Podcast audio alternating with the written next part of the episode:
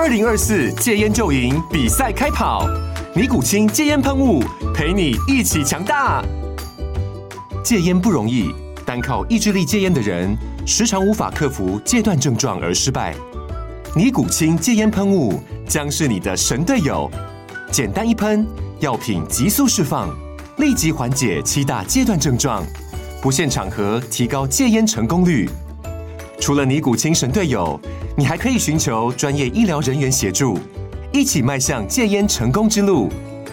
尼古清戒烟喷雾，用科学方法戒烟，请咨询全台各大药局及戒烟门诊。本广告由尼古清戒烟喷雾、卫部药书字第零二七八三五号提供。嘉安嘉护股份有限公司，台北市中山区民生东路三段二号十楼，北市卫药广字第一一三零三零一九零号。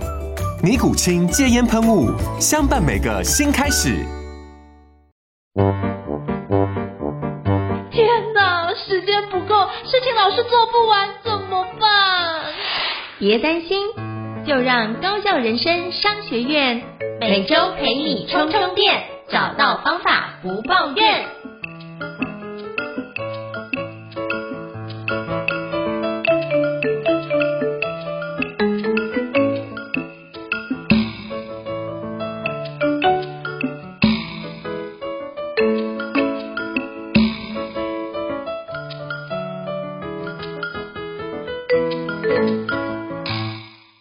伊斯老师，请问一下，我们今天聊哪一本国际新书呢？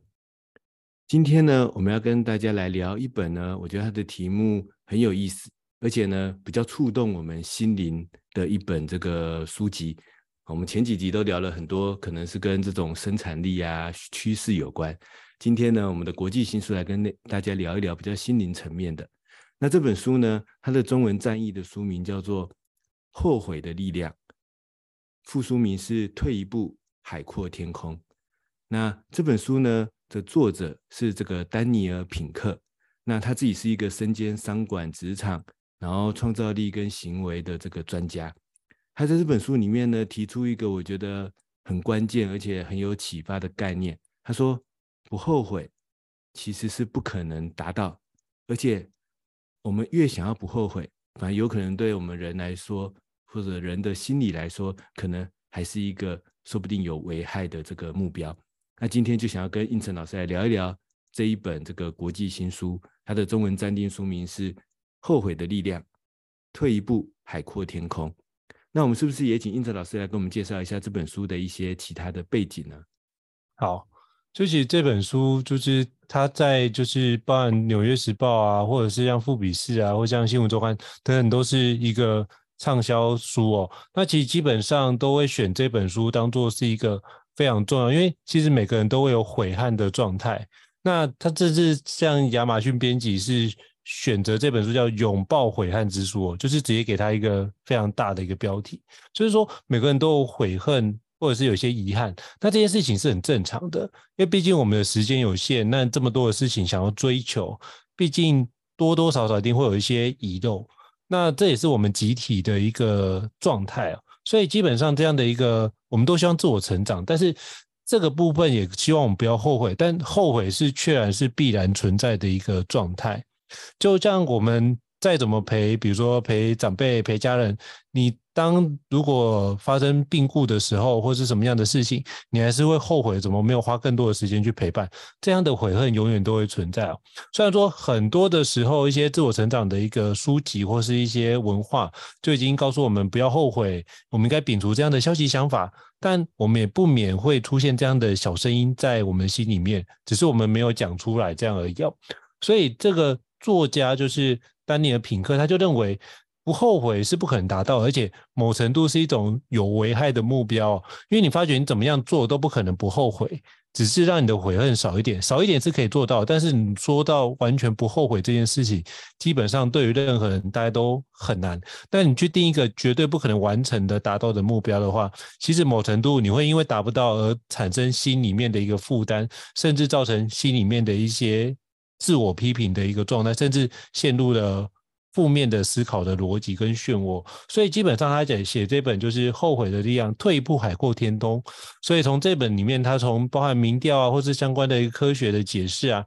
或是研究去说明后悔是一个个人价值观的写照，就是我们能够理解这样的一个状态之后，就能够怎么样？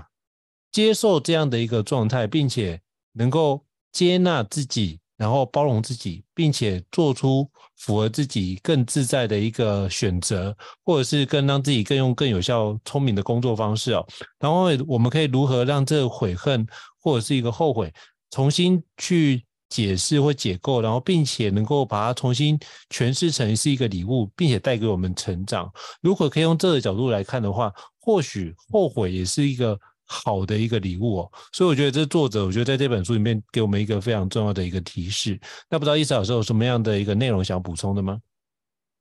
我觉得我们就跟应成老师呢，我们就一起来聊聊看这本书呢，它其实从三种层面来开始一步一步的探究我们人每个心理。甚至常常发生的后悔这种情绪，那它的第一个层次呢，会先跟我们聊一聊所谓的我们的后悔，它有哪几种不同的后悔？然后，当我们陷入这种后悔的情绪的时候，可能造成我们哪些这个心理健康的问题？然后接下来呢，我们要从什么角度去转换我们这种后悔的这个想法呢？以及第三个层次，提供给我们一些这个应对后悔的一些有效的这个策略。所以呢，我想我们就先来跟应成老师一起聊聊看，我们自己身上或者是我们身边有没有看过这种后悔的一些相关的案例。我自己先抛砖引玉，老实说，我自己常常有这种后悔的情绪，甚至可以说每天都有这种后悔的情绪。比如说最常见的就是在很多日常的工作或者是这个生活的流程当中，就常常莫名其妙就会出现一些。这种后悔的情绪，比如说，哎呀，这个某个专案因为某个原因可能不小心拖到了，然后呢，回头一想就会想说啊，那时候如果我们可以早两三天寄出一封信，跟我的客户讨论一下这件事情，那让那个问题早两三天推进，说不定我的专案就不用拖延了。然后这时候心里就会陷入一种，怎么办？这个就是。怎么不早两天去做那件事情呢？然后害现在专案又开始拖延了，那又要已经拖延了怎么办呢？然后一直陷入在这种后悔的情况当中。虽然看起来只是一个小小的后悔，但是早期的时候，甚至现在偶尔我都还会发生，就是说自己一直陷入这种后悔情绪的时候，最后反而会变成是一种什么都做不了的这个状态。就是然后又过了一两天之后，心里更后悔。就想说，哎，我如果前两天在感觉到后悔的时候，赶快继续把这个专案推进，现在就不会那么后悔啦。但但是因为那时候那时候已经后悔了嘛，所以那时候就开始停滞不前，就不想动作。然后过了两天就更后悔，然后就想说啊，为什么不早两天再开始呢？然后那时候就想说，如果我早两天开始，现在就没有没有什么好后悔了，因为那个专案就继续往前推进了。但是呢，因为现在要变得更后悔嘛，所以又开始不想做事情了。然后就可能就跑去追剧啊，可能去东摸西摸，或者是做一些其他的专案。然后又过了两天，又更后悔，又想说：天啊，我如果再早两天，那时候在两天之前，那时候已经觉得这个专案已经被我搞烂了，这个专案这个任务已经被我搞到这个无可救药的这个程度了。前两天是这么后悔哦，可是又过了两天之后，心里觉得，嗯，如果前两天那时候。不要那么后悔，赶快做。我现在就不会再那么后悔了。就是那个后悔一直越来越后悔，然后但是发现自己什么都没有这个往前推进。我我要跟大家老实承认，老实的告诫，这种情绪我真的发生过，而且还不是偶尔发生，还可能常常发生。就是不知道大家有没有跟我有类似的这样的这个同感？就是比如说，早知道我两三天前去做那个动作，开始做就好了。然后没有开始做，于是现在感觉很后悔。可是因为这种后悔心情干扰了我们去做这件事情的想法，可能就是一来自己很后悔嘛，就会很焦虑，就会没有动力就就去做那件事情。然后第二种，我觉得有点像是一种自我惩罚的心态，就是我后悔自己两天前没做这件事情，所以有点像惩罚自己，我现在也不能做这件事情，就是。我我没资格做这件事情，我就有有一点点这样的想法，就是我好像没资格做这件事情，因为我把它搞砸了，然后于是呢，就就什么动作都没做，然后结果过了两天，不知道大家有没有这样回想，有没有跟我一样的经验，就是会发现，其实两天前的后悔没什么，如果我两天前后悔的时候不要那么后悔，开始做，我两天之后就不会再这么后悔了，就是会一直不断的后悔下去，然后越来越后悔。那当然后悔到不能再后悔了，非得做不可，就只好发挥无穷的潜能，或者熬夜加班去想办法把它完成。然后每次事后回想，就想说，你看看一个礼拜之前，那时候虽然虽然跟专业进度比起来，好像开始拖延了，然后心里开始有后悔的情绪了。可是老实说，我一个礼拜之后去回看一个礼拜之前那种后悔，会觉得没什么。就是那时候如果我可以开始动作，其实什么事情都不会都没有了。然后呢，然后这个后悔一直累积，累积到一个礼拜之后，变得超后悔的时候，有可能让自己什么都不做，都做不了。可是有可能再过了一个礼拜之后，再回看现在当下的后悔，就觉得一个礼拜前的后悔没什么，那两个礼拜前的后悔更没什么。如果那时候我都有开始做，我两个礼拜之后的现在的我，其实会好过很多。所以呢，嗯、在这本书里面呢，为这样的后悔，我觉得他这个给他一个我觉得很有意思的这个名词，他把它叫做基础悔恨，就是基础的后悔。比如说，我后悔我上课不专心，但我每次上课还是会不专心。但是我每次都后悔上次上课没专心，但是我这次上课还是不专心。或者说我每次都后悔我这个不小心太快把钱花掉，而没有把钱存下来。但我每次都在后悔我不小心上次把钱花掉。然后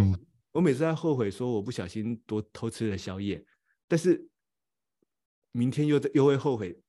就是 为什么昨天偷吃了宵夜，然后后天又后悔为什么这个。明天偷吃了宵夜这样子，那就是在这种后悔的过程当中啊，就是他他其实也没没有很严重，因为他如果真的够严重，我们就不会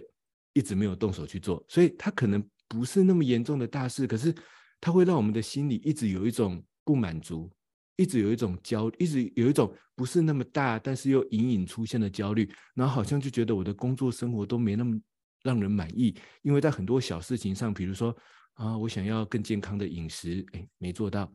我想要上课专心一点，哎，没做到；我想要工作能够提早做个一两步，哎，没做到。也不是那么严重，但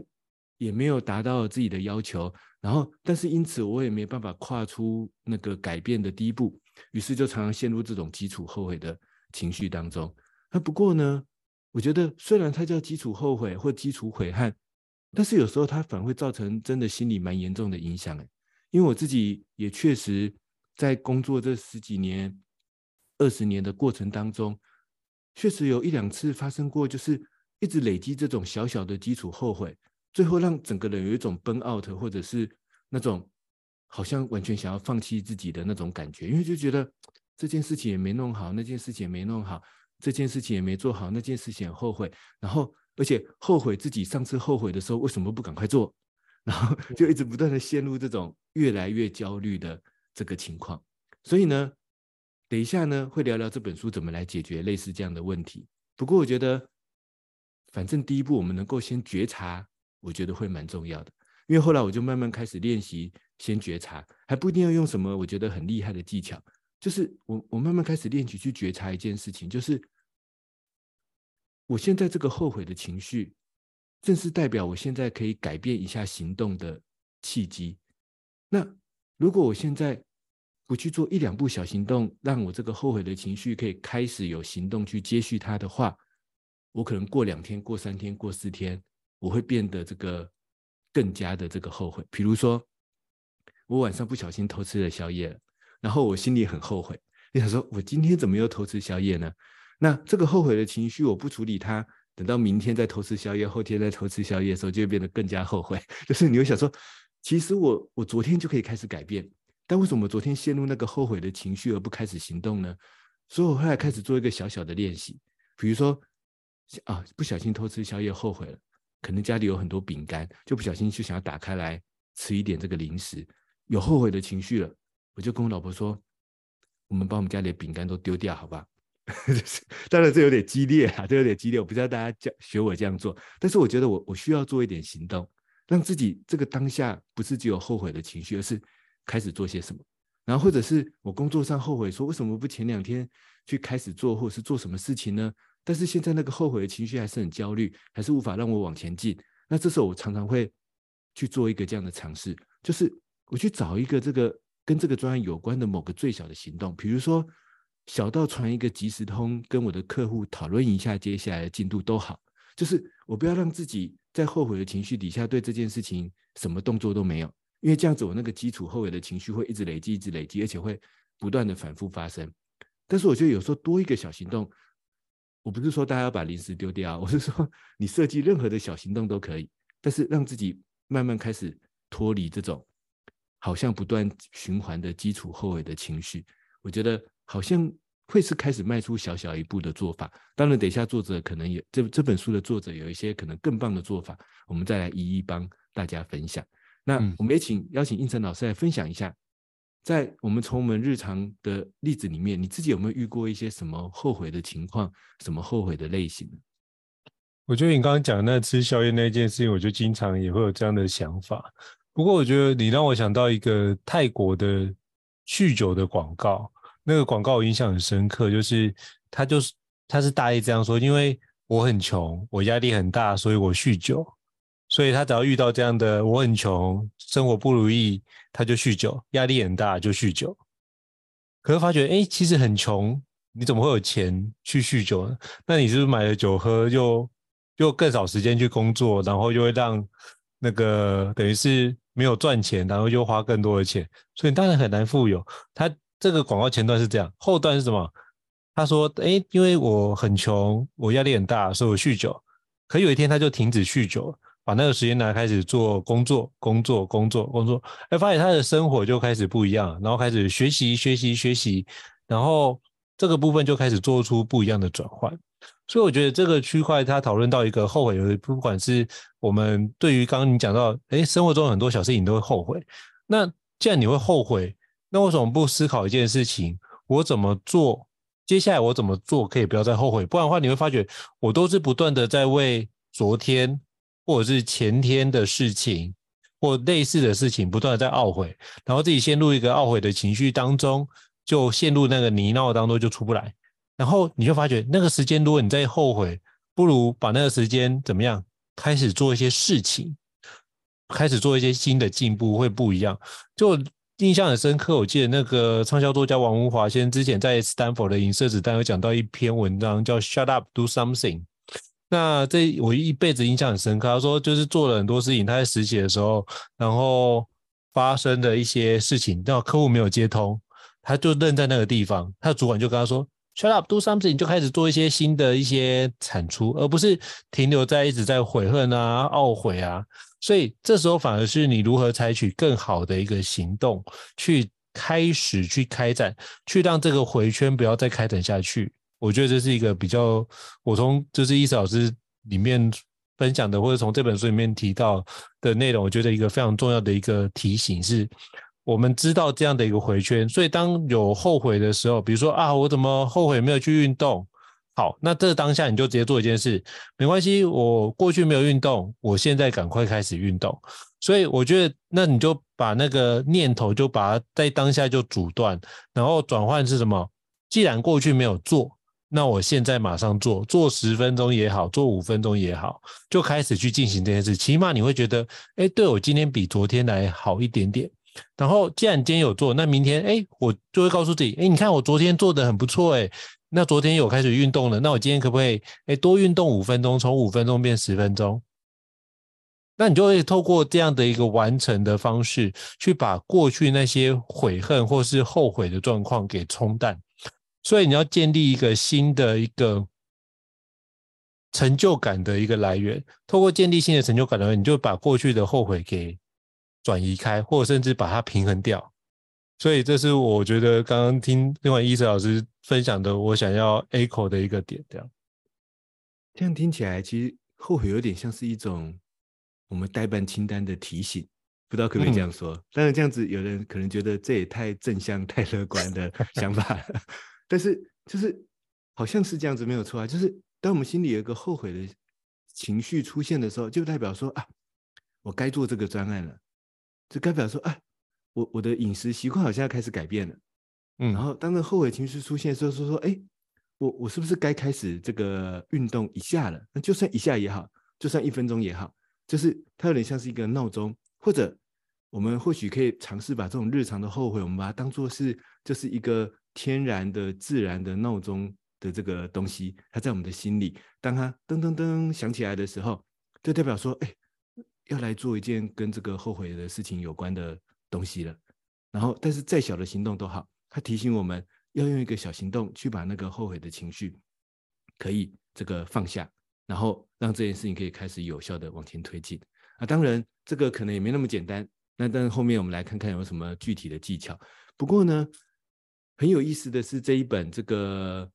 呃这本书《后悔的力量》，它为什么说后悔是一种力量呢？那一来就像有点像我刚才跟胤丞老师这样分享的，就是说有点像是个闹钟，它其实是我们生理的一种闹钟，就像你肚子饿了，肚子会咕噜咕噜叫嘛，这是身身体给你的闹钟。那心里给我们一个闹钟，就是后悔。就代表说，他想要让我们去做某个行动，我们想要让自己去做某种行动。你可以把它用这样的角度来看待它，那这样后悔有可能变成力量。那这本书呢，其实还谈到一些更深层次的东西，就是他除了说后悔有这种基础后悔之外，他还谈到三种后悔。他说，第一种叫另外三种的第二种叫做放胆后悔，然后第三种叫做这个道德后悔，然后第四种叫做遗憾后悔或者遗憾悔恨。他说：“这比起那个基础的悔恨，其实是另外三种，是我们人生命中更深层，然后更大的悔恨，但是有可能对我们的心理也可能造成更大的负面影响，所以我们更需要去正视它。我来跟大家稍微介绍一下，也聊聊一些这个我跟应成老师的想法。什么是放胆悔恨呢？他说，我们在心里有没有常常觉得有一种当年为什么我不选择那条路？”或者当年为什么我不坚持那个目标的这种后悔，当年完全没有作为，当年为什么害怕那个风险而没有去做的这种后悔的情绪开始出现。那这个呢，可能跟刚才日常小事的后悔又不一样了。这种后悔一直埋藏在我们的心里，甚至会导致我们在做现在的事情的时候呢，会觉得完全没有动力，因为会觉得说。当年如果我那样做，现在我说不定就不是在这个位置了，说不定我就会那个有更好的表现，或者是有着更好的作为，或者是有更好的成绩。那不过呢，这个这本书的作者其实也有提醒到，他说这样的放胆悔恨、放胆悔恨，或者是放胆后悔，它其实也是我们心里的某种这个不满足，因为人总是不满足，人总是希望让自己这个可以走得更高。可以看得更远，可以这个过得很好，很好，更好。所以其实无论如何，就是他一开始也有提到，没有人心里会没有后悔这种情绪的。就说，每个人心里一定多多少少有某某一块是不满足，会觉得当初为什么没有那样做。这个意思是什么呢？就是我们可能不要觉得哦，那是我自己独有的，就是因为我当年没有那样，所以我现在才会变成这样。然后这种后悔的情绪导致自己现在完全没有动力。但其实，如果你仔细去问每个人内心，每个人内心可能心里都有一块，他当年为什么没有那样做的放胆后悔的这种区块在里面。那但是这样回过头来，就是但是其实我们现在可以走到我们现在的这样子的，呃。地步，然后现在做到这样的成果，其实也表示我们完成了某些事情。所以这时候会不会我们回过头来看我们完成的事情，在这个基础上继续往上推进，会是一个更好的做法？然后另外一个他提到的这个悔恨的类型叫做这个道德悔恨，或者是道德后悔。他说这些悔恨通常是源自于我们曾经做过的某些道德的选择，比如说对他人的伤害啊，然后于是我们会觉得自己为什么。这个会当年会产生出这样的这个行为。那不过呢，他这个作者书的作者也说，但是这种道德悔恨其实对我们来讲也是一个机会，就是帮助我们去意识到我们心里的某种道德的动机。我们心里觉得希望让自己变成一个更好的人，然后所以这时候的心里这个闹钟其实在提醒我们，或许我们要去弥补那个缺憾，或许我们要去跟那个人说对不起。或者我们需要去跟那个人重新修复关系，或者我们要去改变自己的某种行为，然后让自己借由这个机会去成为一个这个更好的人。我自己倒是常常有这样子的这个情绪，就是出现。呃，说常常是因为有时候发生在我身上，有时候发生在我的孩子身上，就是我自己也常常意识到这种悔恨，就是有可能是说，呃，在工作的过程当中不小心耽误了某个客户的某件事情，或者因为确实有时候事情真的很繁杂，不小心做了一件有点对不起某个客户或是某个伙伴的某个事情，就是对他不好意思，或者是不小心伤害了他的利益，类似这样的事情的时候，一开始心里会觉得非常的焦虑。会觉得自己为什么会这样子呢？那但是这时候其实也正是在告诉自己，我不想要变成一个这样的人嘛。所以我自己通常会采取的做法就是，我会立刻开始去思考，那我应该怎么样好好道歉，而且不止好好道歉，我应该怎么好好弥补这个我可能对对方造成的某些伤害。然后我会尽可能真诚的提出一个方案，然后不只是单纯跟对方说对不起，而是能够提出一个方案，也能够弥补对方的。可能某些损失，那我觉得当我这样做的时候，我觉得反而慢慢慢慢的让我觉得在这样的过程中，第一个我可以跟别人建立更好的这个人际关系，因为虽然有时候可能不小心做了伤害他们，或者是不小心失误，然后做了有点就是呃算是对他们抱歉的事情的时候，但是事后的动作会让他们觉得说哦，但是。原来我是真的不小心，我是很很有诚意的想要去弥补这件事情，那这样反而会建立一个更好的关系，而且这样子在我的心中也会让我自己觉得我我慢慢变成一个更好的人，并且在这样的过程中，我也慢慢更有意识的，而且更真诚去面对自己原本做不好的地方，然后但是慢慢调整自己，让自己可以这个越做越好。然后就像我在这几年跟我孩子的相处的过程当中，我也常常发现就是。不要让孩子陷入这种过度的道德悔恨的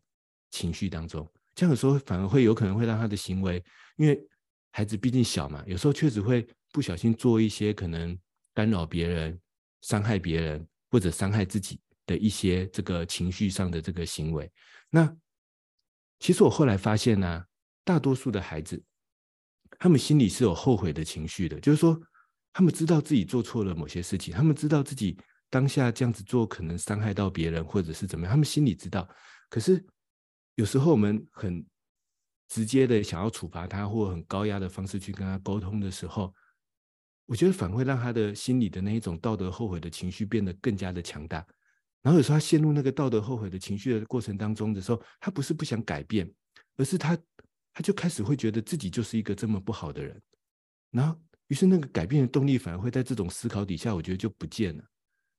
我说，我觉得我们回想我们自身也是一样。你有没有这样的经验？就是你做了一件可能对不起别人或者不小心有所伤害的这个行动。我讲的伤害不是真的身体的伤害哦，可能就是感情上啊、心理上或者是情绪上的伤害的时候，你心里可能有意识到，可是当下我们只陷入这种道德悔恨的情绪，于是我们没有没有动作，最后这个伤害变得更大，甚至我们。在别人的眼中，或者说我们自己的心里，我们更觉得自己是这样的人，然后这样的心态变得更加的这个固着，这种负面的行为说不定还会变成反复的持续下去。我在我这几年跟孩子相处过程中，我觉得我充分的意识到了这种危险性的存在。就像这本书的作者一开始有提到，他说，我们越想要让自己不后悔，有可能会反而更加危害我们自身的目标。我觉得这句话我真的很有同感。就是我做了一件错事，但是我很希望自己不要后悔，于是我没有任何行动去弥补那个错事，我反而更觉得我就是一个会做错那样的事情的人。我觉得这种恶性循环的心态真的很常在我自己跟我看到很多人的身上这个反复的出现。所以在这几年的这个跟孩子相处的练习当中，我就发现常常当他出现这种道德悔恨的情绪的时候，我觉得我更应该去。用一种更温和、更正向的方式引导他，让他知道说：“哦，他心中现在其实是有后悔的情绪的，他自己有那个改变的动力，那个动力就在他自己身上，不在我们去强迫他，不在我们要去教导他上面，他自己心里有那个情绪，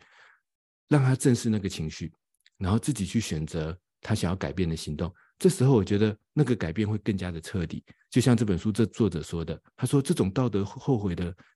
机会出现的时候。”正是我们想要弥补过失、想要努力成为一个更好的人的机会。我对他的讲的这一点，我真的蛮有同感的。然后这本书的作者他讲到的第四种后悔叫做这个遗憾悔恨，他讲的是一种就是没有完成、未尽全功的这种悔恨，就是有些事情我们就是做到一半，然后没有没有继续下去，因为某些原因，那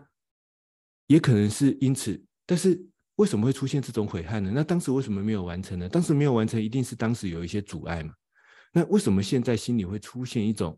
当年为什么没有完成的这种悔恨的情绪呢？这个作者是说，这其实也就是他其实也是一个闹钟，也是一个提醒。他提醒我们说，我们可能是对现在的生活开始出现一些不满的地方，所以我们希望有一些改变。但但是我们希望有有一些改变的时候，我们不知道要改变什么，所以我们就去想。啊，是因为以前我没有做什么，所以我现在才陷入这样的情况。是因为我上次那个专案没有完成，所以我现在才因为这样子，我现在的整个情况才会停滞不前。但作者想要提醒我们的是说，其实我们出现这种后悔的心情，真正的原因可能不是那一件古早之前未完成的那个行动，而是我们现在的生活、现在的工作有某一个问题，让我们觉得不满意。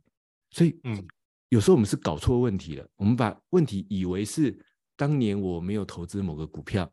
我们以为问题是当年我这个某个专案只做到一半，或者是我当年没有做某个选择，所以现在的我变成这样。但其实不是，但是那个后悔也是有原因的，就表示我对现在生活有不满。所以这时候的方法是什么呢？就把它当做一种提醒，但是不是提醒我们去后悔过去的事情，而是提醒，诶。那如果我这样有这样的后悔的情绪，是不是我现在生活工作出现某个问题呢？那那个问题点在哪里呢？我们要找出那个真正的问题点，然后来开始改变，而不是要去过去的事情上去做后悔的纠结。我觉得这个作者这个提醒也这个蛮有启发的。那总归来说，就是到了第二个层次，作者认为说，其实当我们人心中出现这种后悔的情情绪的时候，其实它。反而是我们一个学习跟这个成长的机会。那刚才呢，我的分享，我觉得可以总结两点。第一点就是我心里出现某种后悔的情绪，那就表示我其实希望我成为某种某样的人，因为我我可能做错了，做偏了，所以我觉得后悔。那是因为我希望那样做。那这样子，我们更应该利用这样的机会，去意识到自己想要成为一个怎么样的人。然后更朝着自己想要成为那样的人的方向去往前进。那我觉得第二个角度就是，当我们出现一些，比如说不满足的后悔，当年为什么没有这样做的后悔的时候，或许真正的问题不在当年没有那样做，而是现在的我有某个地方有问题不满足。我们反过头来把这当做机会，再重新重新检视现在的我真正不满足的问题点在哪里，然后在那个问题点上，现在的我可以解决的问题点上。去做出改变，那这样反而把后悔当做一种这个动力。那这是我的一个，也跟大家介绍一下作者分析的几种不同后悔的形态。那真的不是把后悔拆解的非常透彻，原来有这么多种不同的后悔。但是背后呢，我觉得他找到的那种人心里真正的动机，我觉得是蛮有启发性的。嗯，那不知道应成老师有没有什么样的分享跟回馈呢？好，所以我就想到我之前在大学联考的那一次的滑铁卢事件。那时候就觉得说啊，那时候准备很多，大概预期在模拟考，大家应该有机会可以上医学院。那后来考出来呢，因为就是考试的当天忽然拉肚子，就准考证在长辈那边就哎一出来怎么就找不到长辈，然后就发觉考试前三分钟找到，就发觉哎自己已经慌了阵脚，很多东西都忘记了，所以进去就胡乱考一通。那后来那科就非常的凄惨哦，可是加总起来分数没有办法去念医学院。那后来发觉，嗯，以前会觉得这件事是一个很大遗憾，就觉得哇，从可能从八岁到十八岁都为了这件事在做准备。那可是后来现在回想起来，发觉它是一份礼物，因为我发觉我的个性比较不适合做医生。对，所以就是 我觉得现在做一个培训师，我反而觉得这件事情是一件很开心的事。所以我现在，可是之前长辈会有一种想法，觉得说，哎，这件事情会不会是因为它造成我这样子的一个考不好状况？可是我觉得我跟自己和解，也透过这样的方式，也跟长辈说，其实没有没有，那这就表示一件事，就是我当下的的实力就只有这样子，所以那次考出来就表示我的基础没有打好。我觉得这对我来说是一个很好的提醒，所以我在后面包含做学习，在大学学习、研究所学习，甚至现在学习，我都会告诉自己一件事情，就是，呃，很多时候不要去忽略那些基本功，然后可以把那些基本功做很好的锻炼，然后确认一下那些基本功是不是自己都能够确实掌握。那怎么样去检视自己有没有确实掌握？就是我能不能清楚的把这样的内容用自己的话说明清楚，然后是不是能够把这样的内容非常轻易的像呼吸一样自然的用出来？如果我没有做到这样的程度，我就告诉自己，那基本功还没有做好哦。那我们要自己再把基本功锻炼好。我反而愿意花更多的时间、更多的力气、更多的资源来把我的基本功把它做好。我觉得这件事情对我来说反而是一种学习，或是一种礼物。就是过去的一次失败，但是却让我知道一辈子要记得这件事情。那我反而觉得他就可以透过跟自己的内在的和解，就我觉得当下你必须在停止悔恨这件事情，然后去思考看看，那就是那件事情都已经发生了，你再去悔恨也不可能因为这样改变啊。那你应该思考的是，那我经过这件事，我到底学到了些什么？就像我们如果跌倒了，没关系啊，趴在地上，然后找一下旁边有没有什么东西可以捡起来，是一样的概念。所以从里面去找到一些启发，从里面找到一些可以帮助自己哪个地方没做好，没关系，我们再做一些调整，那之后可以尝试的把这件事情做得更好。我觉得可以用这样的角度来思考，你会发觉那样的一个会。呃，那样一个悔恨或者是后悔的状态，其实它是一个被经过包装的礼物。它只是透过这个方式提醒你，这样的方式此路不通，这样的方式你可能做不到你要的一个状态。那总比一直给你很顺的状态，但是最后在你即将达到你最想要的东西的时候，给你重重的一击。我觉得这那时候的一个失落感跟挫折感可能又更大。我反而觉得很感谢那一次没有考好。我觉得这件事情反而是很好的生命的养分，知道人生不是都如意的。那如果在不如意的过程中，我能依然可以找到一条属于我自己的路，那我觉得透过这个方式去练心理系，我也更加念认识一下我自己。那我觉得在更是认识自己的一个过程当中，其实你就知道说，哎，可能我也不适合那条路，可能我比较适合哪一条路，我就可以慢慢去摸索出来。所以现在反而是，当很多人在觉得，哎，你怎么可以如此的，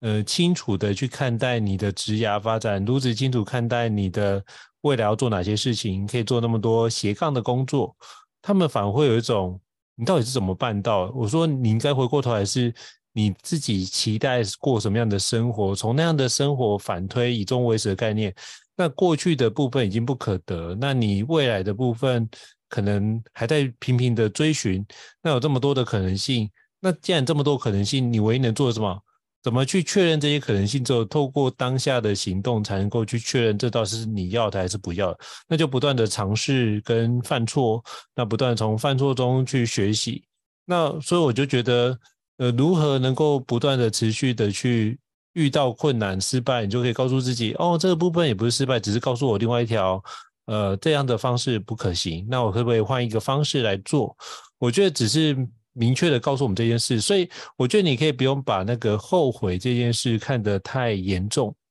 我反而觉得是很多时候你会把后悔看得太严重，是因为你认为这个目标达成之后，就很像那个童话故事一样，那个王子跟公主从此以后就过得幸福快乐的生活。可你发觉人生并不是这样的状态，就是。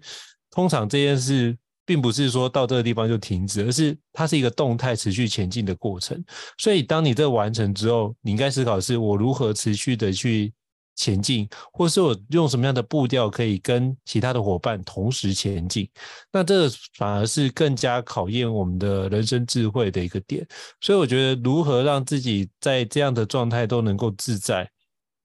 都能够去自在的去面对我们所处的一个情况或者所处的一个情境当中，然后而不是经常的觉得啊，我待办清单就觉得一定要做这件事情，如果没有的话，就是我没做好，那就一直在自责自己的环节。我觉得这倒不必，而是我们如何用一个完成心态，不断的去看看，哎，我有没有哪个地方可以比之前的自己更好？反而用一个就是轻装上阵的一个概念，让自己可以用这样的方式去推进。我反而觉得这样的角度。是一个比较健康一点的角度，因为如果你用持续推进、持续改善，你就不会去后悔说我哪个地方没做到，而是你可以去肯定自己。那我当下能够做的大概就是这样的极限了。所以我也常会有那种后悔，就觉得说这件事情没有做好，等等等。可是我当下有这念头，我就会告诉自己：赵胤丞，停一下，你可能要去肯定一下你自己。其实你看一下，你今天还是完成很多事情啊。那你用这个角度来看，就发觉你要。肯定并且感谢自己已经完成这么多事情，当然还有很多的事情还没有完成，没关系，那我们就一件一件的来完成这件事。所以我那时候反而要告诉自己不要心浮气躁，反而告诉自己要沉住气，耐着性子，一件一件事情把它完成。反而这时候更需要沉住气，因为你这时候如果自己自乱阵脚，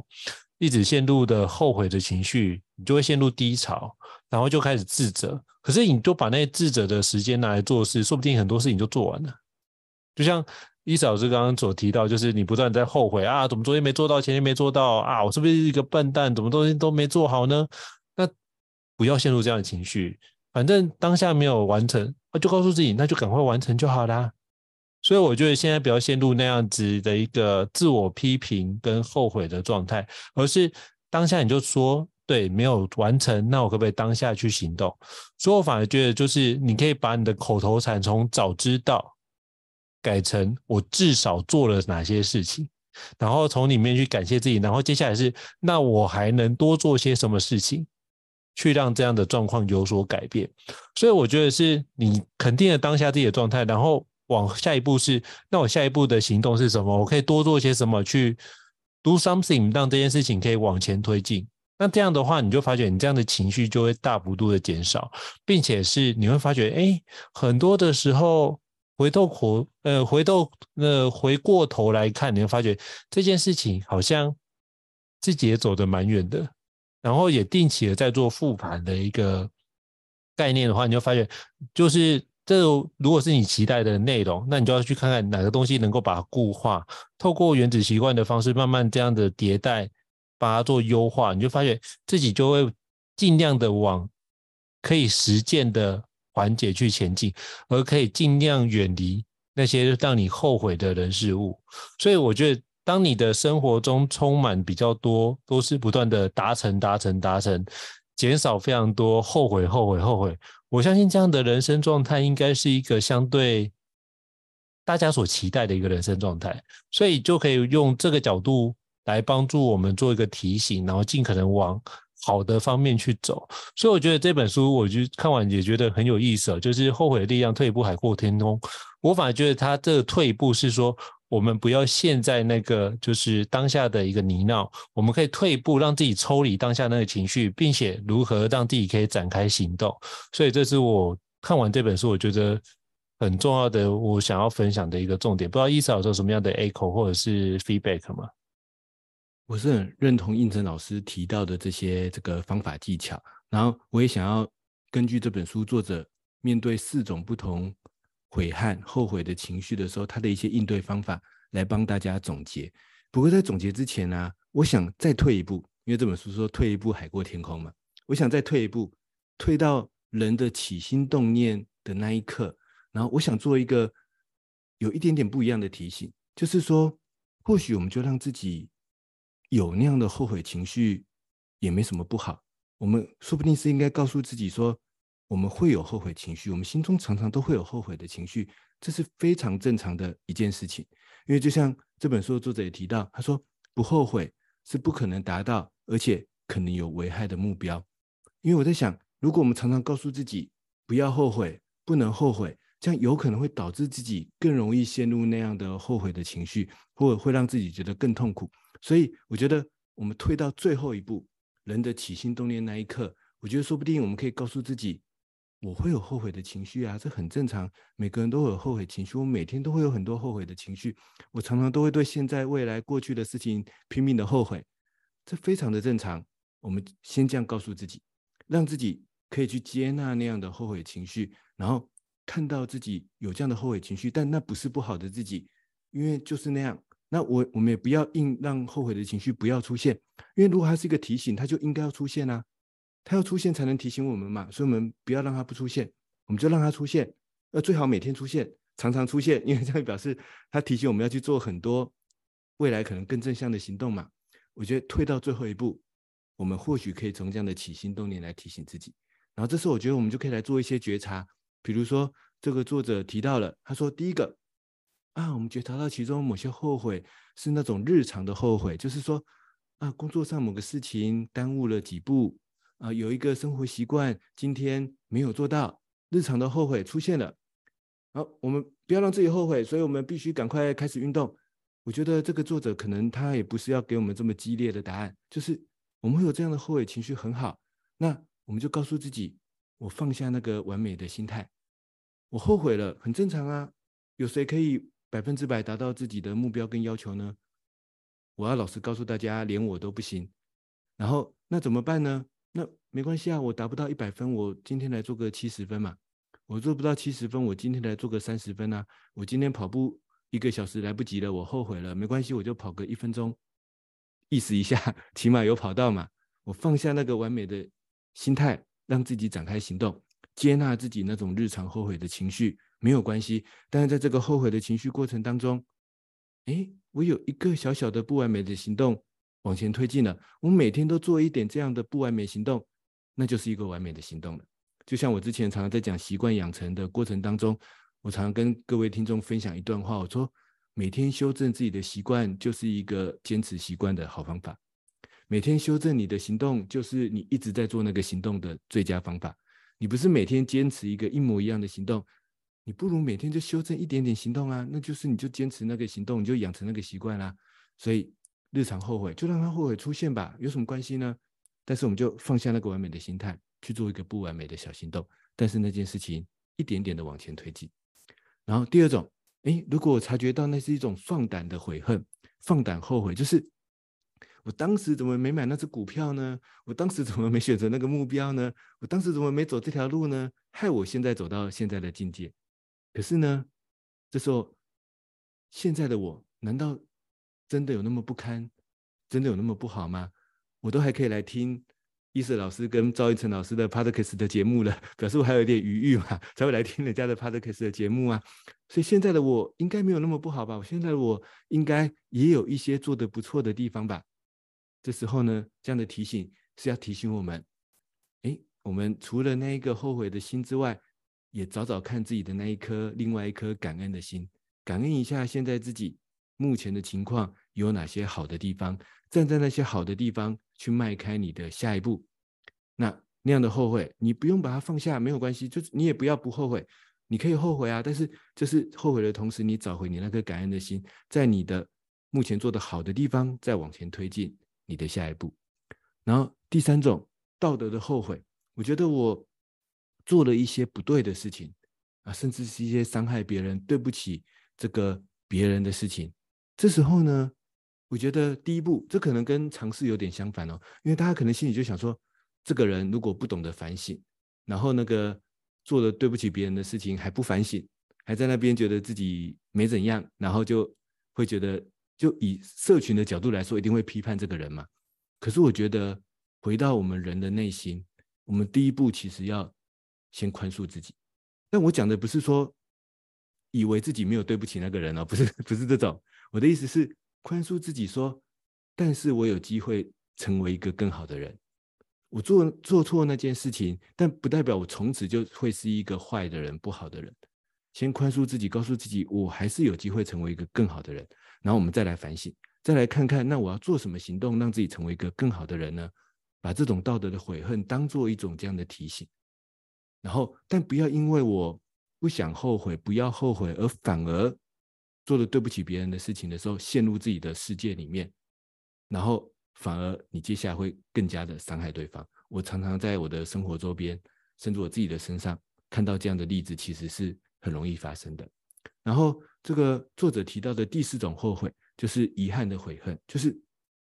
我当年有个专案没完成，我当年因为没有考到什么证照，我当你因为没有怎么样，而导致我现在生活工作觉得这个有问题。那这时候呢，作者的提提示是说，这其实呢，这种后悔也很正常，因为没有人的世界是完美的，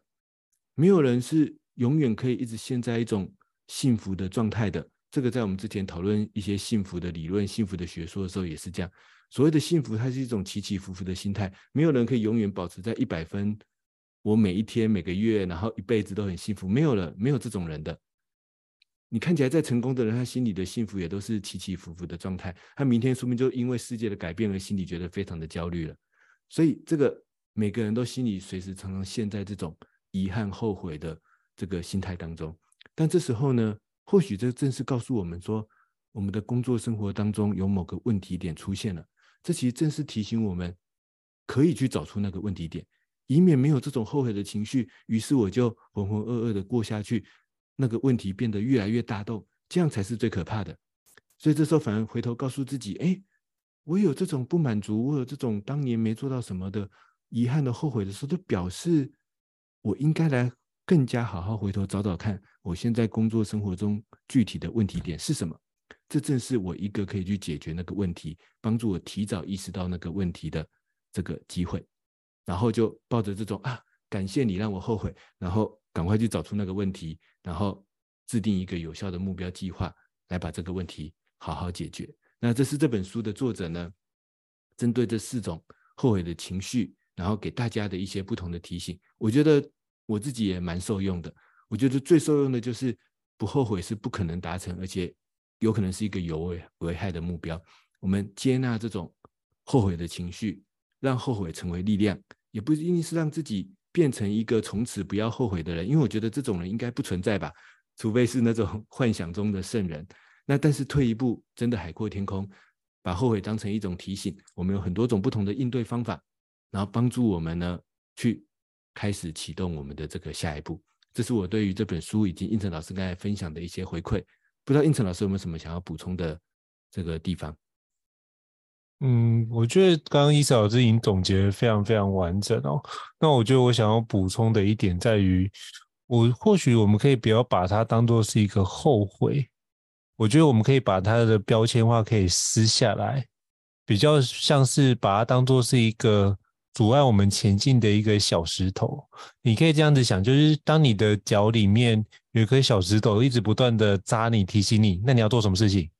你应该思考的是如何把鞋子脱起来，把小石头移开，而不是不断的一直在扎小石头，然后跟我说啊，这个东西好啊悔恨啊，然后不做任何的行动。所以就把它这个后悔这件事把它移离开，那就可以尽可能朝你的行动的方式往前进。那或许你就可以思考一下，到底怎么样的状态才能够让你不后悔？所以我觉得那个后悔是一种提醒。那再就是第二个部分是，很多时候。有些事情的后悔不一定都要亲身体验，我们可以经由别人的体验所做的一些事情，我们就可以去从他人经验来做学习，那就不用全部都自己就要去亲身的像神农一样神农尝百草，全部东西都要自己受苦受难才能够得到这件事。所以我觉得我们可以从别人的经验去学习。那怎么从别人经验学习？那很多时候，如果你能够多阅读，然后透过呃，对话的方式，把别人的一些苦难把它掌握好，透过一些坑，比如说哦，不要借人家本票啊，不要借人家做保证人啊，那你基本上你会发觉，哇，我的生活就不会陷入一些不必要的困境当中。所以我觉得，从第一个部分移除那个后悔的标签化，第二部分就是能够能够把自己的目标能够往前推进。并且是，呃，可以把那些学习或后悔的事情从他人身上去学习这件事，就可以减少你很多误区的一个碰触。那基本上遇到误区，你起码可以踩的浅一点的坑，你就不会陷入一个万劫不复的状态啊。所以这是我最后想要补充的一个点。这让我想到我们在比较早期的单元里面有谈到拖延。或者是焦虑，或者一些负面情绪的这个自我的标签的时候，我们聊的这个话题。那有兴趣的听众也可以回头找找我们最早期的几集，这个我们两人对谈相关的单元。那今天跟大家介绍这本《后悔的力量》，退一步海阔天空，它是由丹尼尔·品克这位商管、职场以及创造力行为的专家所撰写的一本，跟大家分享。我们如何觉察自己的后悔？后悔说不定有时候会带来什么好处，以及我们用什么样的行动来有效的应对这种后悔的情绪的出现？那希望呢，对各位听众呢有所帮助，有所启发。好，非常感谢，就是伊史老师的一个精彩的总结哦。那如果各位听众觉得高教人商学院不错的话，也欢迎在 Apple Podcast 平台上面给我们五星按赞哦。你的支持也是对我们来说是一个很大的一个鼓励。那如果想要听哪些国际新书呢，也欢迎就是留言，那我们知道我们陆续安排国际新书来做一个对谈哦。也希望可以把国际新书的最新的趋势带给各位听众来做相关的了解哦。好，再次感谢伊史老师的精彩分享，那我们下次见喽，拜拜。大家下次再见，拜拜。高校人生商学院，掌握人生选择权。